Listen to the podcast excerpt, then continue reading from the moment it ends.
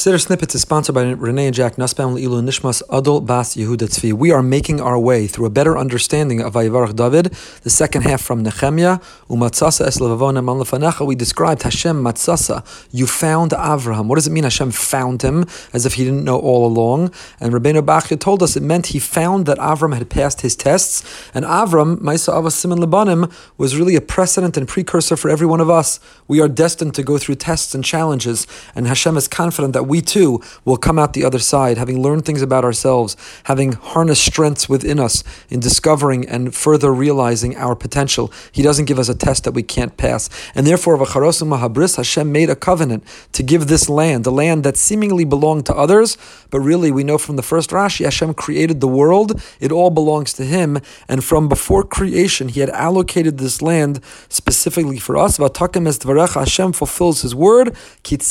What makes Hashem righteous? Righteous.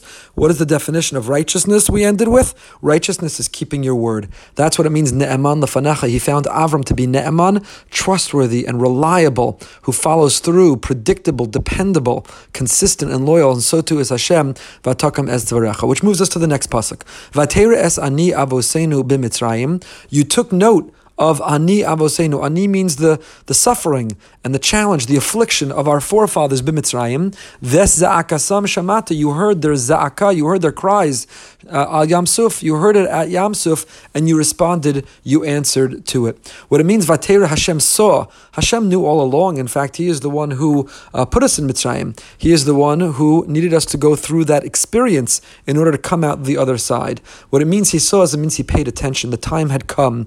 He recognized and realized that we had grown the way that we needed, and the time to fulfill the second half of this promise of this covenant to bring us out had come. What precipitated it? What stimulated it? There's za'akasam. He heard our za'aka. What is a za'aka? What is that cry exactly? And how can we emulate it? How can we repeat it when we have needs? whether it's this particular pandemic we still find ourselves in or other challenging times, how can we tap into that same force and energy of za'akasam, of za'aka, to invoke Hashem's mercy so he'll hear our cries and perform miracles in our day as he did back then. That word zaka, it's interesting. We have many, many synonyms for tefillah. We studied this many times in the past. In fact, we studied the entire book Sha'arim Tefillah, and you can listen to that series online.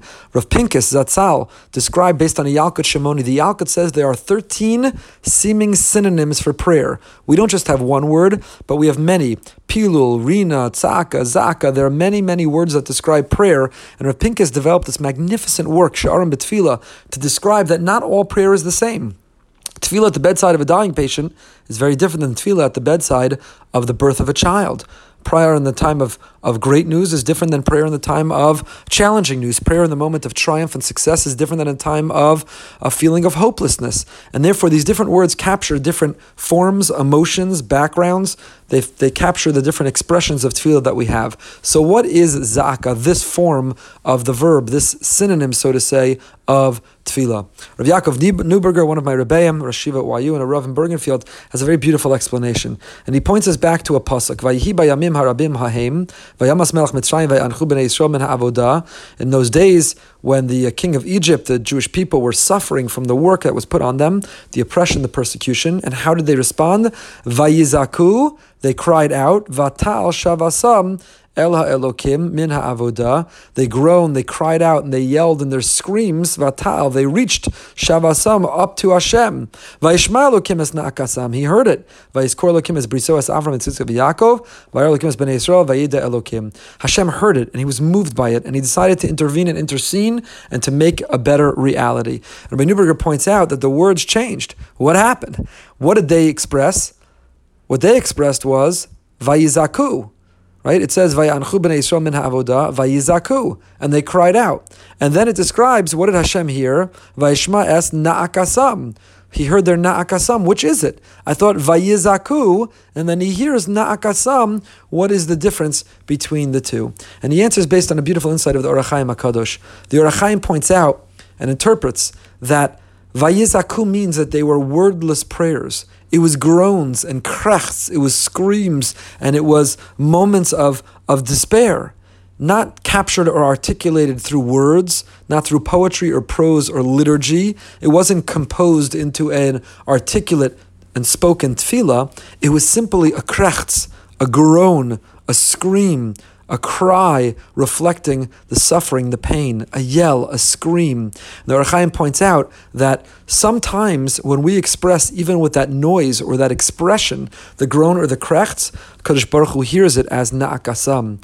And then he hears sha'avasam. So what we express as za'akasam, it's a groan or a krechts. When it reaches the kisa akavod, when it gets up to Hashem's ears, he hears it as na'akasam.